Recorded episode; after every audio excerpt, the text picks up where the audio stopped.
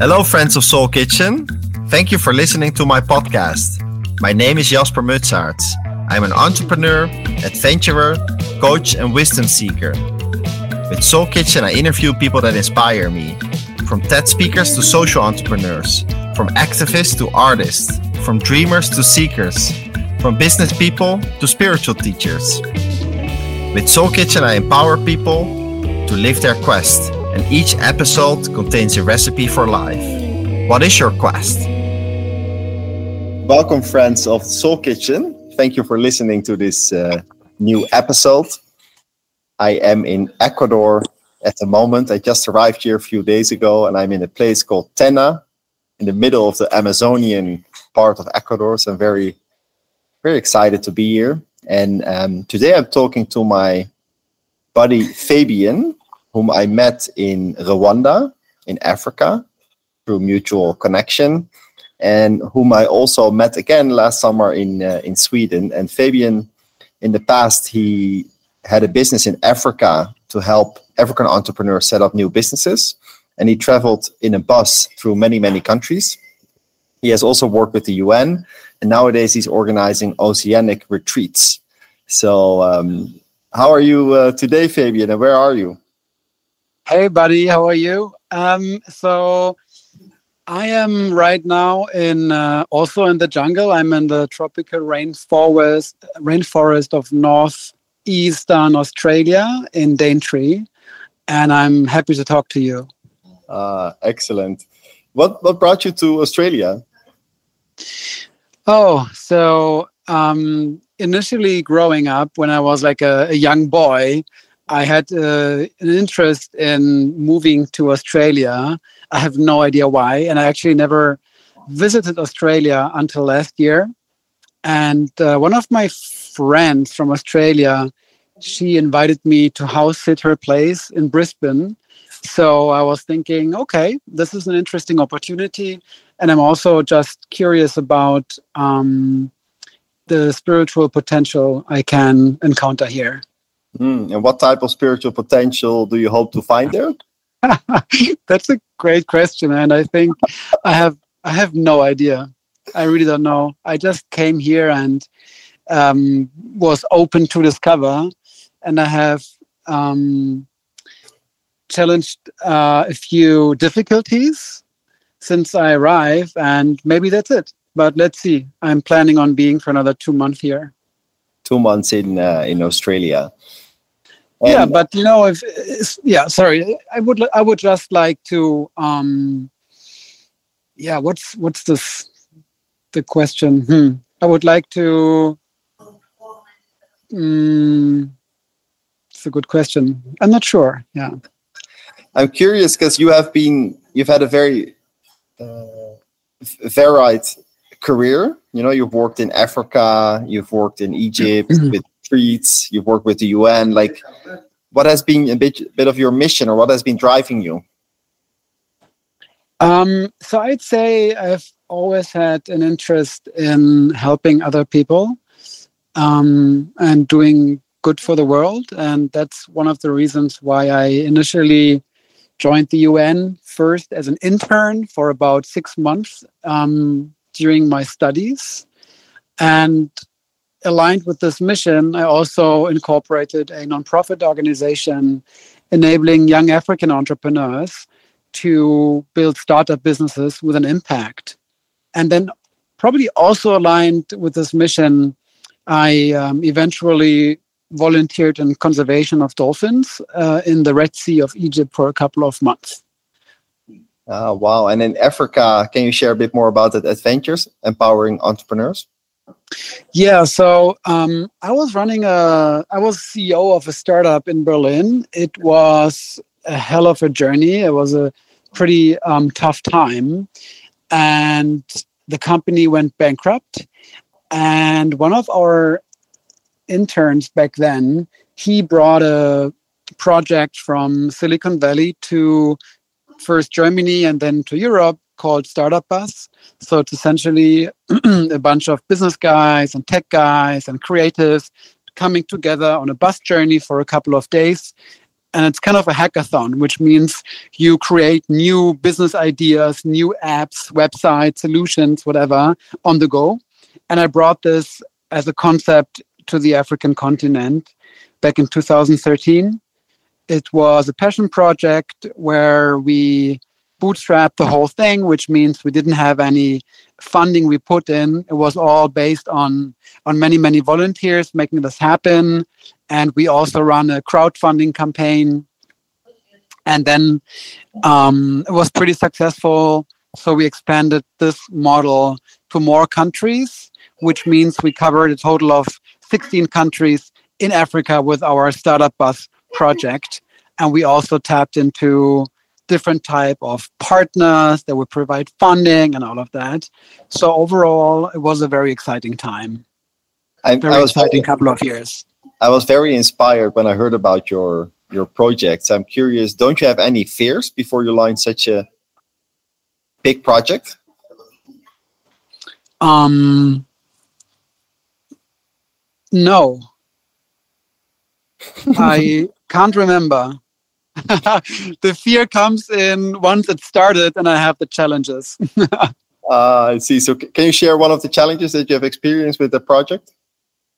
Oof, so so many. So one of them, uh, hiring and bringing people on board who are not truly aligned with the mission or who have maybe the wrong intentions that's super super crucial. That's uh, that's one learning to i would say test people a bit more before we go into deeper commitments.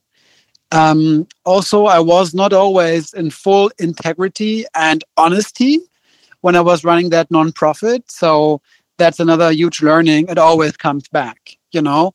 And you know what I think is a good advice is if you run a nonprofit or a business or whatever, always think that whatever you do could be showing up on the news tomorrow, like on the front cover of New York Times. Would you still do it? You know? Yeah. So I think if everyone would be operating in that world like that, then there would be less problems. And what was the part? Uh, so thank you for sharing vulnerably about the fact that you haven't always been in integrity. But what was the part that you were not not in integrity about? Um, uh, it was, for example, uh, you know, we were desperately looking for um, sponsorship and funding, and some of the government grants we received, they are um, they have certain requirements. You know, like for example, we give you this amount of money if you find another amount of money, and then we match it, and these sort of things. And yeah, we did some creative accounting around that. Yeah, so because we wanted to grow massively, you know, and in fact, many of the issues and challenges I was facing are very much linked to my inner journey. So, mm-hmm. why did I want to grow that business so fast? Well, probably because I wanted to show the world how great I am you know? Why did i want to show the world how great i am? Because there is some wound inside of me which needs love. And therefore it's very very important i feel for everyone and in particular leaders to do some inner work. Yeah. That's, that's basically what i do today. Yeah. That's beautiful and that inner work that you're doing or that wound that you still had to heal? Like where did that wound come from if you're willing to share? Um so it always goes back to childhood. Um, if we follow you know the mainstream therapy um, of the west uh, so it's linked to how we all grow up how i grew up how I was embedded in a network of relationships, relationships with my family members, you know. But so you, you became more passionate for inner work. So can you share a bit more about your vision for inner work, why it matters? Um, yeah, wow. So poof, what's my vision? Um, so something that I really enjoyed was a workshop I was participating in with a lady called Momo.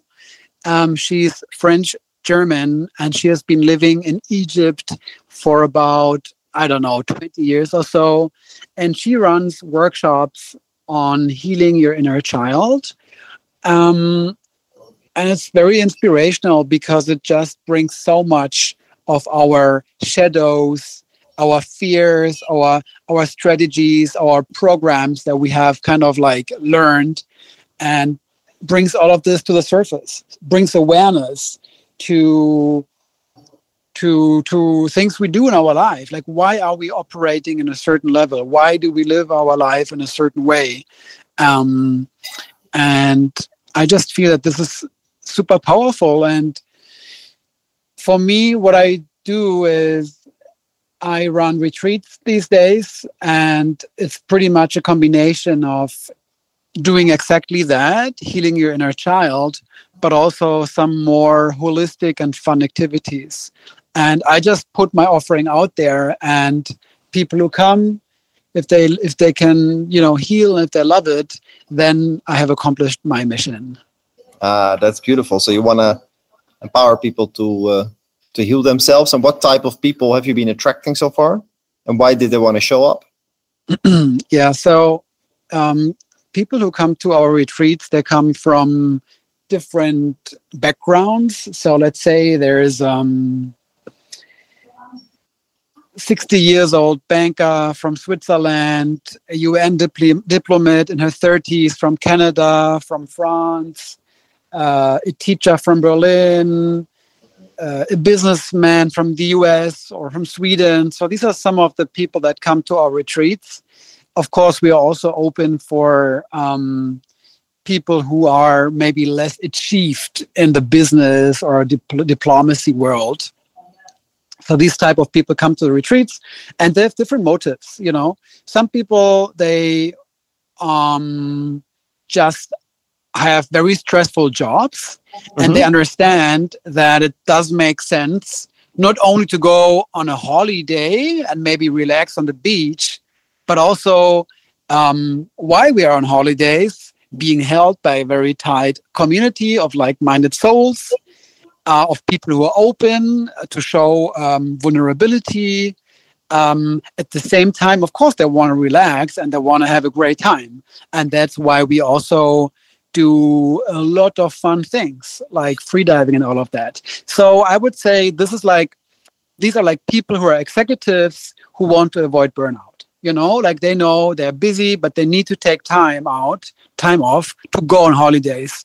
And i really admire these people you know because this is something i haven't done personally. I didn't go on holidays for many many years. And these people do.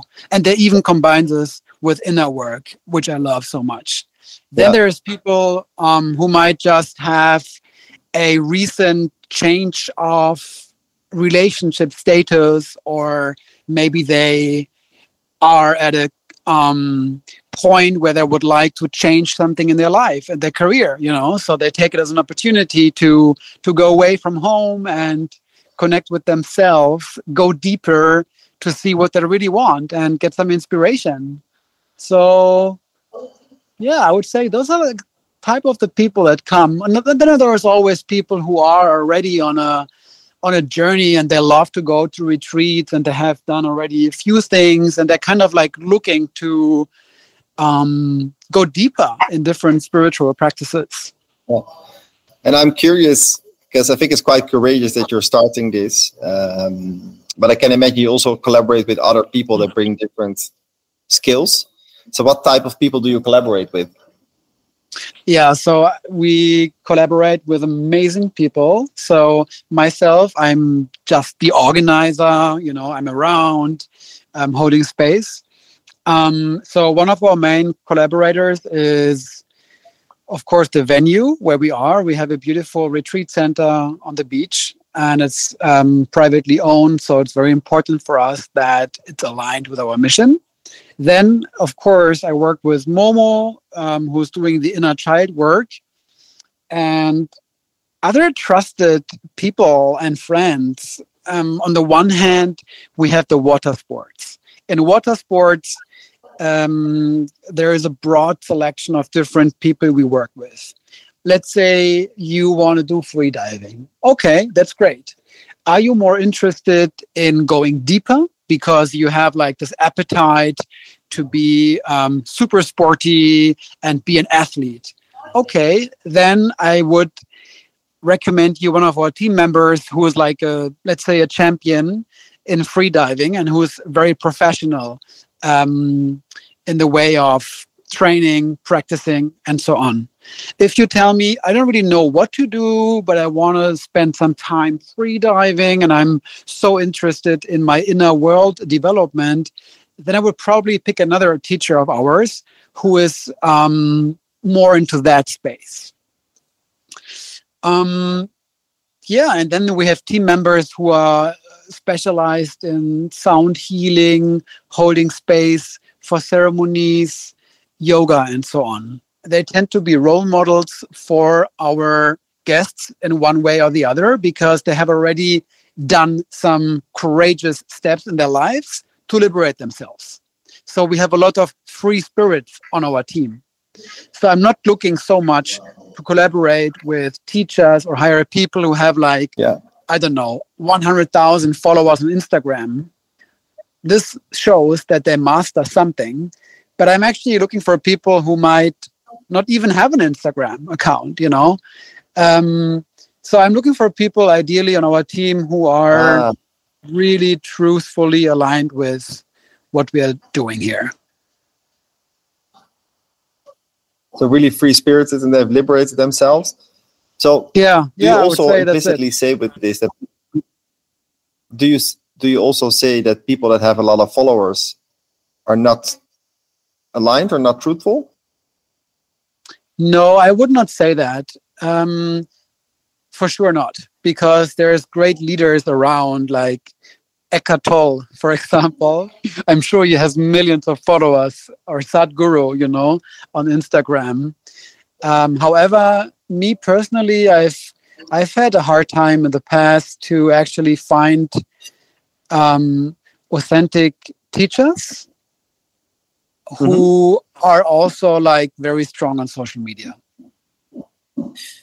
I see. So it's it's kind of a different skill set, maybe. Yes, yes, I, I believe so. I can imagine, and some uh, some teachers that are really good, maybe they also want a lot of space for themselves to reflect, yes. to contemplate. They don't want to be on yeah. Instagram every day. yes, exactly. It sucks out energy to be online all the time. You know, I think. Where do you where do you find all those people? You you find them in Egypt where you live?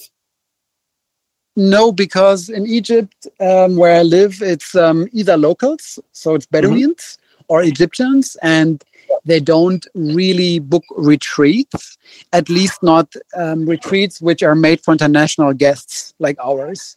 We mm-hmm. do have uh, Egyptians sometimes, which is great. Um, so where do I find uh, people who come to the retreat? So some of them they know me personally from from from my life. You know, I meet them maybe on my journey of life. Mm-hmm. And most of these guys who come, we have a deep connection. Um, then I also I'm part of several communities. You know, like for example, you and I, Jasper, we met again last year in Ängsbacka Eco Village in Sweden. Mm-hmm. And I, I did find someone from that community who came to my retreat. Um, also, I found some people at the UN who came to my retreat. So it's really different, uh, different ways of finding people or them finding us. Yeah, I see. And is it a lot through um, one-on-one connection, or or do also like strangers show up, or people that find you online, or how does that go? so sometimes people find us online and they book, and I'm always very curious. I mean, normally all of them they talk to me first. Um, it almost never happens that someone just shows up and book this retreat. And if someone books it and talks to me, I love it. Like everyone who I talk to, it's so aligned because they know what they're looking for. They have gone through our offering, and it's very, very blissful to speak with them and connect with our guests. This is for me the one thing that keeps me going. I see. It can be it can be very special because you're spending a lot of time together. So I, imagine you're building these uh, deep relationships. And how did you end up into this combination of inner work and, and the water? It's based on my own journey. So I was always um, a windsurfer myself. And as part of my own healing journey, I joined an organization called Mankind Project. They're amazing. Their motto or their mission is We change the world one man at a time. So it's a beautiful mm-hmm. mission. And it's essentially um, like a sharing circle or a weekly meetup for men. It's a men's group. So men meet and they talk. And of course, there are some rituals. And one of the rituals is to identify their spirit animal, which is very much based on indigenous traditions. Mm-hmm. Um, when I entered this world, I was thinking, this is so weird. You know, why would someone come up with a spirit animal name? However, um, today I know that rituals are beneficial for our societies and our mental health. And one of the reasons why we have a mental health crisis is because we have lost connection um, to ourselves, to our community, and we don't do rituals anymore. And long story short, my spirit animal was a dolphin. That's something I saw during a meditation. And I watched this video. I think this was by Greenpeace. It was about fishermen slaughtering dolphins. and I just felt so touched. Um, did some research, and I found this Swiss Switzerland based organization doing work in Egypt, in the Red Sea, with a focus on dolphins. So they do research, awareness, and conservations, mostly of the Indo Pacific bottlenose dolphin population in the Red Sea in Egypt. So I sent them an email. This is in the beginning of the global pandemic. So I was in Berlin. It was not nice, anyways, uh, to be in quarantine. And they responded. They said, Yes, you're welcome to volunteer. Come to Egypt. Of course, we had an interview process, process and all of this. So I, I, I went to Egypt. Um, I spent a couple of months in the sea, mostly um, studying the population mm-hmm. of Indo-Pacific bottlenose dolphin. Very, very beautiful time. I'm very, very grateful to this organization, Dolphin Watch Alliance, and the president, um, Angela Ziltener, they do amazing work. Like, for example, last year they published a study about self medicating dolphins, uh, which was groundbreaking. They identified a set of soft corals that dolphins use um, on their skin against parasites and other skin irritations. And what I like about your story, you mentioned the importance of rituals uh, and also with yes. the Mankind Project. And I was uh, spending six weeks in uh, in Pachamama, a spiritual community in uh, Costa Rica. Mm-hmm. And there we also did the men circle. And I found it so powerful to share vulnerably with men, like what's going on in your life and what your challenges are. And um, yes, um, it's something that is not uh, typical maybe in traditional society, but I really see the value of it. But how would you describe the value of ritual for your own mental health or the value of men circles? Mm, you know, I also went to the Amazon where you are right now to Brazil, and I spent two weeks with one tribe um, doing rituals every day, every night, and it just felt I was very helped. I felt this was the truth and I could totally just let go. And when these people come together, man, woman, separated, mixed, whatever, what I felt is there's like an there's a collective trauma healing happening by being together in community, by making music, chanting, and so on. This is when I feel alive and connected. So for me, this is the power of rituals. I see. So you're being held, and there's a collective trauma healing. Can you share yes. a bit more about that collective trauma in a circle? Why that is so powerful? I don't know why this is. I, it's something I have experienced. Um, I think it's on an energetical level, and this hasn't been this hasn't been sufficiently researched yet. I know it's hard to. Uh, it's hard, hard to explain, explain right? That's why this. For podcast, sure. That's why. But hey, uh, I mean, there are studies around this, you know. It's why this podcast is sometimes challenging. But I, if I had to describe it, sometimes when you're in a circle with people you feel connected with at that moment, but they're not so close to you in your daily lives, sometimes it's even easier also to open up about certain mm. that bother you in your life. So that's something for me that is powerful. And indeed, uh, the slowing down and taking time for reflection and contemplation. And there's probably mm. many, many, more elements, but these are some of the elements that I uh, that I uh, I think are true. I think it's also about um, this aspect of being close with community. And this just reminds me of something one of our guests from Sweden expressed during the last retreat in April. We climbed Mount Sinai in the Sinai Mountains, mm-hmm. which is where Moses received the Ten Commandments. So there's many people going to that mountain every night, you know, Christians, Muslims, and Jews from across the world. It's a very beautiful place. And we went with a group of maybe, I don't know, eight, nine, ten people to spend a night on top of the on the top of the mountain. And it's been so beautiful like very simple life. We were sleeping under the stars under our blankets next mm-hmm. to each other because under the open uh, you know just openly. It was very very nice. And one of our guests said it was so nice to fall asleep listening to the sounds of the other group members sleeping you know? Um, this is how it's meant to be. Yeah. And I think what he meant is this is how we lived as humans for for thousands of years, if not more, you know, in tribe, traveling together as nomads, sleeping in the same space, hunting and so on. So yeah. there is something about being in a group in nature. This is why we feel so connected there.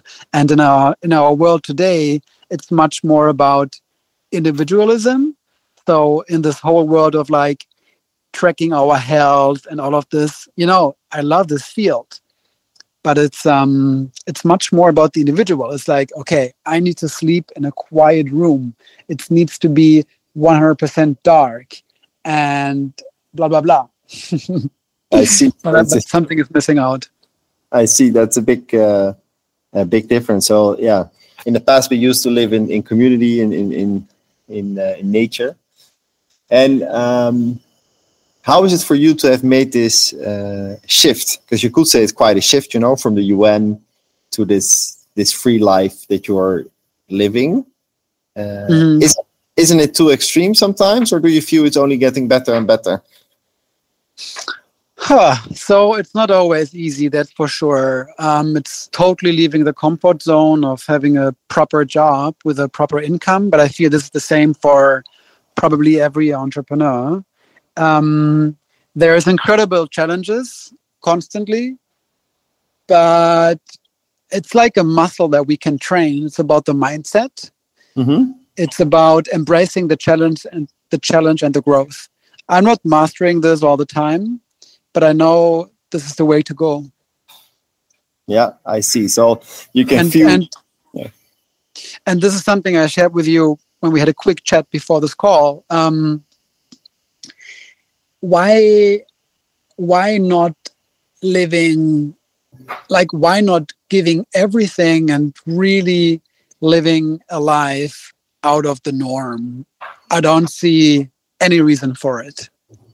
So I would yeah. rather embrace total change. Um, one of my friends, he calls it going into total craziness.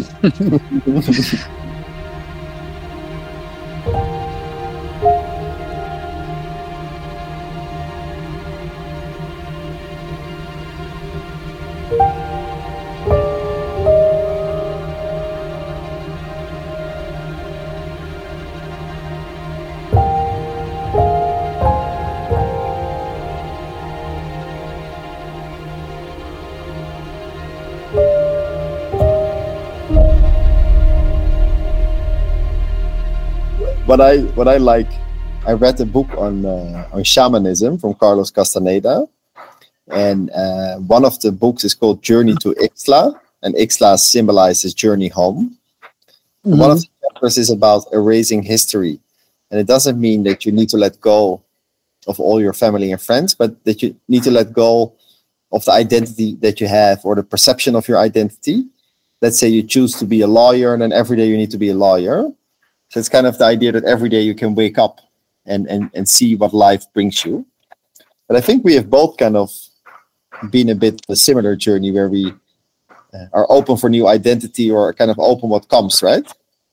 Absolutely. However, this is also um, there's also many traps. I feel, for example, in entering the so-called spiritual world, it's um, it's just another. it could just be another mask. Yeah. yeah, it could be right. So, do you think it is for mm. us? Do you think we're trapped in that? To a certain degree, yes. However, um, the moment you you're conscious about it, then you have then it's okay. I mean, not okay, but then you have already evolved further.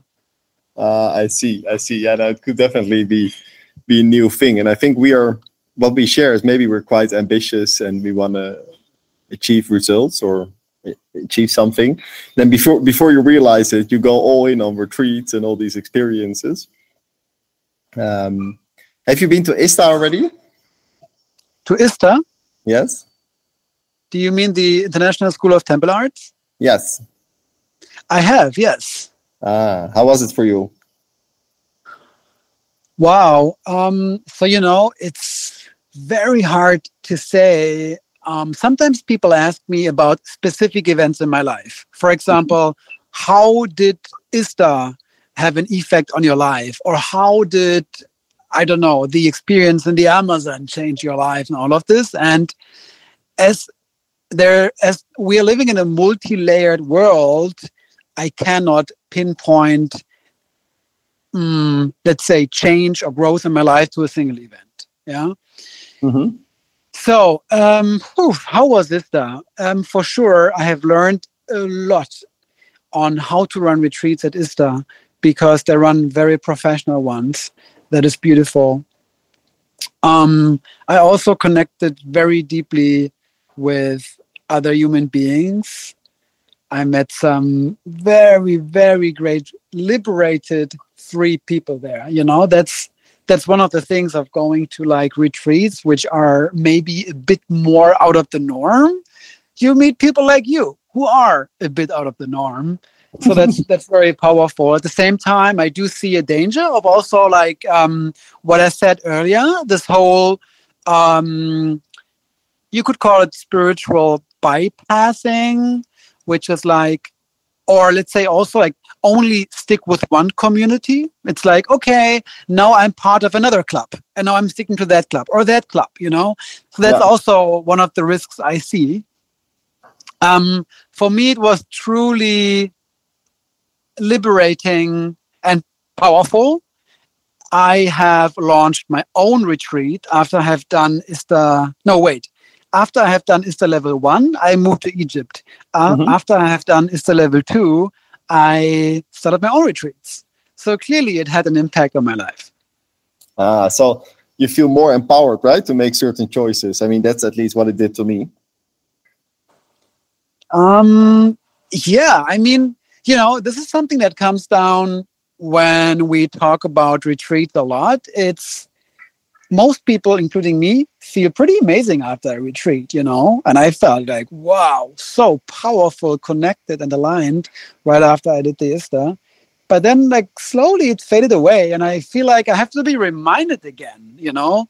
Um, and I'm actually um, in the process now of assisting at a level two over here in Australia next month. So, yeah, I am I learned a lot while I assisted already before, so I'm continuing the journey with them. That said, um, like every organization, um, there's also some shadow, you know, mm-hmm. which I'm aware of. I see. Yeah, yeah, for me, it was a really powerful, powerful retreat. Um, really about like I don't know, showing up in the naked truth, literally and uh, figuratively. Yeah. and it made me aware of certain areas in my life where maybe I was not yet fully truthful, or where, where I wanted to show up more uh, with certain people. So, Yeah. but it's but it's the same. It's hard hard to describe uh, what it is. And um, Mm. another another question I have is I think you you enjoyed networking when I met you. I mean, you've been part of the UN. You used to go to the World Economic Forum. Um, is that still something that you uh, enjoy doing? Yeah, of course, it's my natural element. Um, however, I'm also pretty aware of the fact that I'm super privileged. I mean, of course, there's my my personality, which is um, I think it's easy to connect with me, and um, I can I can speak to different people from all sorts of backgrounds. At the same time, you know, I come from a privileged um, country, Germany. I'm white. I'm not super ugly. So you know, I've I'm I'm very blessed, which make um, which which helps the networking effect too. Yeah, I I know it's, it's, it's But right. but but for sure, um, what I really like is when when people connect on the heart level, you know, and this is why they want to connect. And this Mhm. is actually how I got some of my jobs before, you know, and I didn't really understand, but um, I was, for example, once um, a consultant, and yeah. People were talking about uh, about the heart. You know, I was very surprised that this is actually something that can have an impact on on the hiring process. Mm. And you said connecting with the heart, and I think I don't know if I remember correctly, but you connected with Richard Branson or with the president of, of France, or there was some kind of funny story. Can you remind me? Uh, yes. So with so with Richard Branson, I was literally um, at the World Economic Forum in Davos. I was not a delegate. I was just um, hanging out in the village, going to side events, and I spotted him um, at a restaurant. So I popped by and said hello, introduced myself and my business in Africa. I wanted to have him as a partner, of course. Like, who wouldn't want that? Mm-hmm. and he didn't really understand what I was doing. He's like, I don't really understand. but I but you're a German, right? I think what your chancellor just did for the refugees of Syria, that was incredible. I would like to congratulate you. Okay. And I was thinking, wow, you know, um, he doesn't care about business so much. He cares about bigger topics, like, for example, humanity. Um, what was the other president you mentioned? France. So you, you were you were pitching your your plan for the Yes. African bus, but did he did he partner up with you or, or not? No, no, there were a few follow up emails with his colleague, but no, nothing happened. Nothing came out of it. I mean, I think it would have been possible if I would have sticked to that business line, but I decided not to. I was um, at Mindvalley this year in uh, Estonia, and I was Mhm. talking to someone who had met uh, Richard Branson, I think, at his island. Then he said that this guy operates at a complete different frequency, indeed, like a heart level, and that that's kind of his unique strength. But is that also Mhm. an experience in that interaction with him? Yeah, of course. Absolutely. Yeah. I, I, I felt the same thing as your friend described. Yeah, he must have had a magnetic, uh, magnetic charisma. So that was one story. Now, what was the other story with the president? so I I worked in multiple positions where I was ex- exposed to to presidents. For example, I worked for a consulting firm in Paris that used the, the owner. He used to run World Economic Forum for over ten years, and I also worked in a luxury hotel as a student. Uh, you know, I was in the media department of the UN during the General Assembly, where everyone meets at the UN HQ in New York Um, of course, I never had like eye to eye meetings with these guys, but sometimes, you know, brief interactions. Um, so there are many stories. For example, um, I think this is 2009 or 8, or oh, anyways, long time ago, uh, at the General Assembly at the UN, and there was the guy who worked for Ahmadinejad, the former president of Iran, and you know they asked me for help because they had to go to some bilateral meetings. And of course i have to help them. It was my job you know. And back then i mean ahmadinejad he was all over the news described as a devil. And it was just i will never forget walking through the hallway of the un with him and then seeing the reactions of people seeing him it's like whoa you know as if you see like the devil suddenly in front of you. Wow, I can imagine that that's that's weird if it's suddenly uh, in front of you. And um, what kind of? And I would like to share. I would like to share one more story about um, this president. So we were invited to a, a session with him where we could ask questions. And back then I was an intern at the UN, so I was with a very qualified group of people um, in that room, many people, and he was giving a speech. And the speech was so incredibly amazing that everyone, you know, clapped in the end, and there was almost no criticism of him. This is incredible. Nope. It just shows me how strong, the, how important it is to be a good speaker as a leader. And I'm not saying that he was a good leader. Yeah. Mm. I'm just saying that uh, it's incredible. This is a very strong skill set that many dictators have. Yeah. I, I think, in fact, you need to have it as a dictator. Otherwise, you can't win the masses. Yeah. Yeah. You need to be uh, strong, like speaking and networking are important in, in, in politics. And I think you're, you're a great networker. So, what are some recommendations you have for other people, or what are some best practices on, on networking at a high level? Be yourself and don't try to sell anything. I have another interesting story. Um, this is only maybe three years ago. I attended um, the World Economic Forum. I was there on behalf of the UN, and I had many meetings throughout the day. It was mostly about sustainable development goals, innovation labs, and these sorts of things. And I felt pretty drained. I generally feel pretty drained these days when I go to conferences and network with all these people. So I end up going to a bar to relax a little bit, like some coffee shop, and just disconnect. And then there's two guys next to me and one guy asked me, Hey, what's your name? Mm-hmm. And I just said to him, Oh, my name is Powerful Dolphin, which is my spirit animal name from the man circle, right? Mm-hmm. So pretty random that's so Funny. So being yourself forum. is very important and not not selling anything because that's annoying to people, right? When you start selling immediately. Exactly. Exactly. It's uh that's not very beneficial. It's better to connect to other people through emotions and through your current state of being. Yeah, I, I completely agree.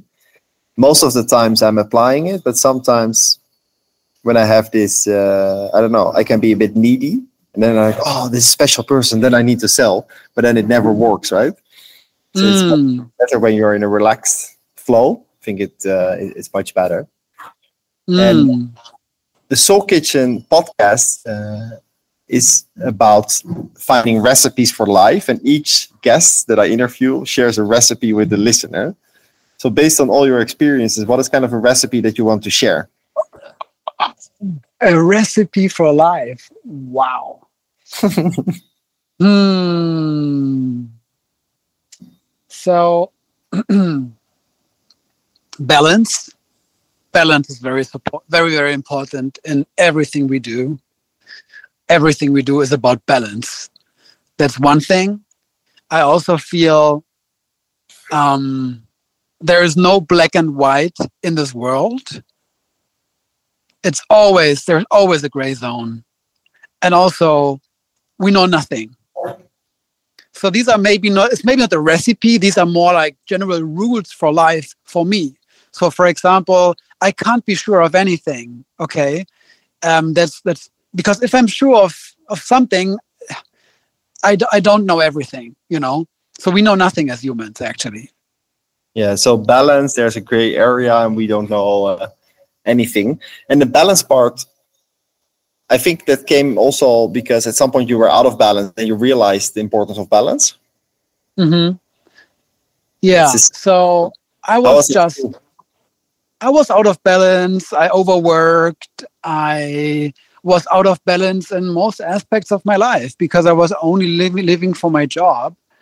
And yeah, I mean, it's about enjoying life too. You know, it's about the deep connections we we have and the moments we create. It's all about moments and it's also about yeah it's about courage and going into the unknown um, let's say i was forced to slow down i didn't have the energy anymore to go to continue.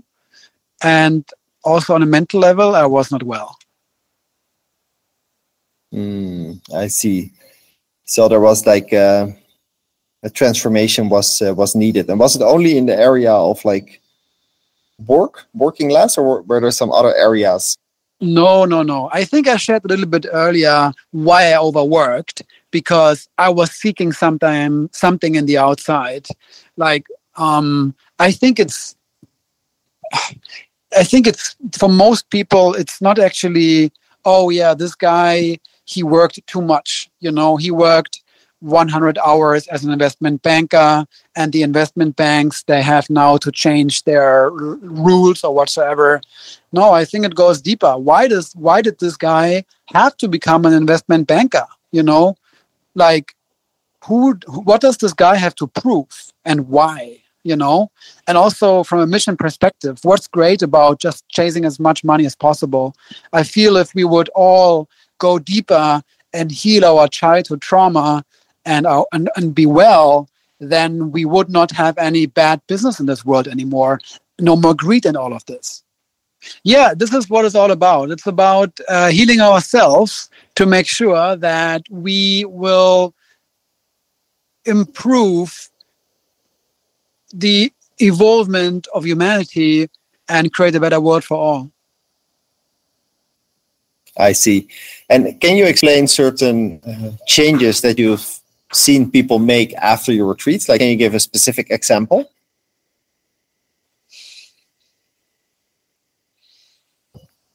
Hmm. I have to think about this. Yeah. So, for example, I'm. I just remembered one of my friends. I actually met him in Berlin, and he came to the retreat after a breakup, he was not doing too well. He didn't know what to do with his life. And after the retreat, he was totally transformed. Like he was open for love again. In fact, he told me uh, he's attracting so many women to his life, it's too much. Now he's in a mm-hmm. very happy relationship with one woman in true love. This is how he calls it. So, this is a very, very very beautiful example. And you know, I remember this guy. He used to work also also in technology like I did, and he had enough. And now he works in the construction industry, super different field. But he also didn't want to work in this hyper capitalistic space anymore and go more on an inner journey. And today he's just much happier. So there was a huge change in his life, which I admire. Uh, that's amazing and yeah, the, the, the chasing different women can also be a bit of a trap, right? Looking for external validation. Of course, yeah. It it could be woman, it could be success, uh, you know, whatever. I I see. So that's a beautiful. Uh, beautiful example. And what can we expect from you uh, in the future? Like, when is your next retreat? What is your vision? like oh, I love this question. It's like in a job interview. Where do you see yourself in 10 years? I don't know. I might walk out of the room and uh, fall in love with another woman or whatever, you know. Um, however, of course, there is some sort of plan. Uh, we have our next retreat in Egypt coming up in the end of April. It's going to be very, very beautiful. We have already um, sold quite some spots, so I'm super grateful about that. We are also bringing in um, like a very gifted uh, facilitator from Saudi Arabia. So I'm super happy to tap more into the Middle East because for now we have mostly had European and American guests coming to our retreat. So I want to want it to be more more global. Um, so yeah, honestly, that's really the next thing for me. The retreat in April, and then let's see. We might do more in the future. I see, but you take it uh, you take it step by step. And we take uh, it step by step. Yes. You retreat, you meet people at a deep level. I've, I've, I'm curious. Have you already done some collaborations with these people, or some projects, or some spin-offs, or is it more that you serve people at the retreat and then you guys separate? Um, no, no, you're totally right. There's already some projects happening.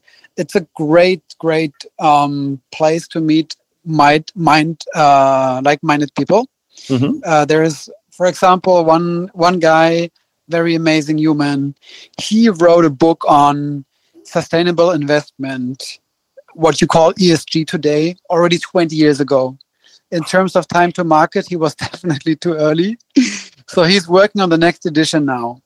And with him, we also want to launch an investment fund, investing into sustainable projects. So that's something we're working on together. Um, we are also working on an online project with the same guy. And mm, there's also new projects arising from the crew. Mm-hmm. So we are we are talking now about running some mini events in uh, other places of the world next year. I mean this year actually in summertime. Yeah. Um, so yeah, it's a, it's a playground for new ideas and a network for people to make it happen. I see. So it's uh, uh, you kind of meet people and you serve them, but it's also kind of an incubator for new ideas, uh, similar to what you had done in the past. Yeah. However, very net like in a natural way. Nothing is. It's not the. It's not the goal. It no, just happens. Yeah, I, I I understand. Yeah. Talking about communities and retreats, you spent some time volunteering in Ängsbacka. That's where we met. I think it was so funny that we met again in this this place so unexpectedly. Um, mm-hmm. There, you talk, told me about the value of volunteering and how cool that experience was. And I've actually never done such a yeah, longer time volunteering, but how was your experience there? And Would you recommend it to other people volunteering? I mean, volunteering is a very, very beautiful thing to do because we are we are basically serving a higher mission, a higher cause. Oftentimes, in organizations that don't ha- fit the capitalistic model we operate in, so they do rely on volunteers. Um, speaking about Ängsbacka, it's an eco village and retreat center. Um, or speaking about ashrams and other spiritual centers, oftentimes the income of these centers is just not enough to cover all the expenses. So they rely on volunteers. Same in other places like um, environmentalism, uh, social projects, and so on. So I feel like every human um, that comes from the school system, graduates, should be given the opportunity to volunteer, you know, ideally in an official framework, because then we all would have to do that and we would expand our horizon and not just go to the next step, which is looking for a job or going to university or whatsoever. Um, it's also very important to uh, develop ourselves further in these sorts of volunteering opportunities. For me, every volunteering I've done in my life um, just gave me so much, really had a strong impact on my path. So I can highly recommend it. That's beautiful. And uh, I think in Germany, uh, when I was traveling, like when I was 18, I was traveling the world, I met some people from Germany that did like one year volunteering as part of the government program. Is that still existing? Yeah. Yeah, there is such a program. I know that back in the days, it was possible to go for either the civil service or the military service. Civil service is essentially volunteering somewhere. But there's another program which I believe still exists. I have not much more information about it. Mm. And what is the, I think I think it's a it's a voluntarily social year. That's how it's called. Yeah. I think it's a beautiful idea. I really would love to see that implemented also in the Netherlands because, as you say, you learn how to serve a higher mission. And um, yeah, what is the psychological difference for you when you work for money or when you volunteer? Hmm. So when I work for money, I just um, work fast because that's that's normally the case. You know, we have to be fast paced to make money and outperform competition in a business. Um, it is rewarding to get the paycheck in the end for sure. As a volunteer, it's more like a the experience is more soft in a way. It's mm-hmm. more about connecting with the other volunteers. It's connecting with fields that we normally don't really work in. For example, at Ängsbacka last summer, I worked in the gardening team. So I worked with permaculture, agriculture. I had to uh, weed. I have to. I had to seed. I have to water plants. It's one of the most beautiful jobs I've done in my life. Um, I realized until the age of forty, I've never actually done any work with the soil. You know, the, the soil that has been feeding me for my whole life. So when my supervisor asked me to um, you know, do some weeding or something on the first day of my shift, I felt so connected and touched that I started to cry. mm. And uh, an, an, incredible effect. Yeah, tears can be uh, can be beautiful, but you're in a sense inspi- inspiring me because uh, uh, volunteering work I've never done it for a longer period of time. But the people that I've met over the past years during my world trip, they've been really positive about it. So it must have some uh, some special effect. Yeah, and I think also the more you give, the more you're going to get back. Mm. Like I'm, I'm, I'm actually thinking about um, serving in an ashram in India, and one of my friends highly recommended it to me. And I said to him, but you know, I have to be online every day, at least for an hour or so, because I, I have to check my emails and see if there is anyone who booked and has a question about my retreat and all of this. Because until today, it's pretty much me who is who's running the show. Hopefully, this will change in the future, but um, yeah, I'm crucial to the business. And my friend yeah. said, you know, it's probably possible. Probably you can fit in an hour here or there, but this is a true uh, dedicated program. You wake up every morning at 4:30 a.m. and you do all the practices, you do all the work, and you're busy all day. And it's not mm. about doing a thing on the side or chatting all the time with the others. No, it's really a deep inner transformational journey. And where is that ashram in India? So that particular one, it's um, actually set up by Sadhguru, and he has two locations in India. It's called Isha. I haven't gone yet. Um, however, my mm. friend highly recommended it to me. So this is something on my to-do list. And for me, um, doing these type of or living these type of experiences, it's extremely beautiful. And this is why I love the industry I don't even like to call it an industry, but it is an industry. I work now in the industry of well being. And by participating in a retreat or going to an ashram, it's about serving myself, going on a deeper journey. It's about learning how to serve my guests even better. And in a way, it's also part of my networking where I oftentimes meet then future guests for my own for my own retreats. So for me, yeah. it's a very beautiful uh, way of living. It is really beautiful. And how how how much time do you want to spend there in Isha? first of all, I have to find time for it. I have to make time for it. And as I want to go deep, I don't think I want to make time for it right now. It's, um, you know, when I started my retreat business, um, I was in the middle of participating in the three month intense workshop on healing your inner child. Mm-hmm. After like two weeks into the program, I was like, oh my gosh, this program is so amazing, so powerful. I have to run a retreat and offer this to other people, like in a in a shorter form, you know. And so basically, my energy focus shifted a little bit away from healing myself to building a retreat business. Mm-hmm. And yeah, that was not super beneficial for my own healing journey. Uh, so this is why I believe I want to pick the moment to go to the ashram nicely at a moment when I can fully dedicate myself to it and not be distracted by anything else.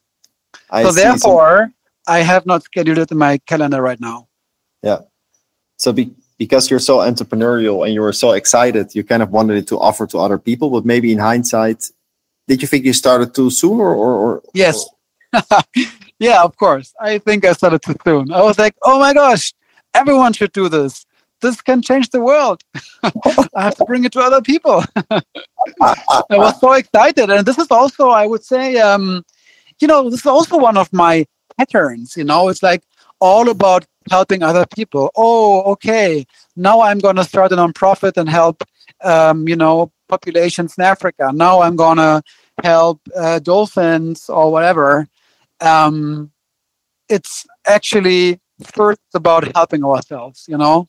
if we are well, this is the best we can do for others. There is no need to create a non-profit saving the world if you are not well. Yeah. This is the number one step. This is the I best we can do, and this is why I do what I do today. But in a way, it's ironic, right? Because you're you're setting up a retreat business, but maybe you're you still need healing yourself. But of course, of course, I'm yeah, I'm, I'm I'm on my deep journey, and this is something that surprised me about this industry. You know, in the industry of well-being, there's um many people go into this world because they have issues. You know, at the same time, one of my retreat guests he came to me one day and he said, Fabian, you know, the re- the people that come to your retreat, um, they're all highly. There's a few things about them. They're all highly intelligent and they also know that they have a problem. And the truth is, everyone has a problem, but these people they know it. That's the difference. So they have a high level of, uh, of self awareness. But I'm really, um, really excited to follow your uh, your journey, and um, I think it's Likewise. a risk when you set up a business. Uh, it can be risky that you can't take time off anymore to go to an ashram for two months, for instance but can you organize your business in such a way that you, that you can take such a time off? Or are you now again like tied structurally to your business? You know, everything is possible and we create our own reality. mm-hmm. It is possible, of course. Yeah. I can I think see. of ways of making it happen. Yeah. Why I'm interested in these things is I also want to organize retreats and uh, but I also want to take time off. So I want to do it in a balanced way. Uh, mm. I'm working on my new website and with the Soul Kitchen. I'm really excited, so I'm working quite a lot. Um, but I've scheduled some some time off in nature, and I think, yeah, going back to nature all the time is is kind of the answer to me. Yes, yes, for sure. It's nature, and it's also about, you know, associating with someone else. Like you don't have to do it alone. Yeah, that, that's absolutely true. Is there anything that you still like to talk about or excited about to share in this uh, episode? A topic that we didn't touch, something you want to share with listeners? Ah, I'm just very happy and grateful that we talked, Jasper. Um, and I, you know, I don't have much more I want to talk about. I'm very happy to to be in touch with people who want to connect. Um, and I just wish everyone the best. And I know that we are all in it together. And in the end, there is also only light. That's what I would like to share. And all of the things happening in this world right now, which might upset us, um, are just distractions. And I feel if we are mindful, meditative, then we are all slowly moving towards the light. Uh, thank you very much for these uh, wise words of, uh, of wisdom. Thank you for your time. I really enjoyed the conversation. And uh, to everyone that has been listening, I uh, see you soon. See you. Bye.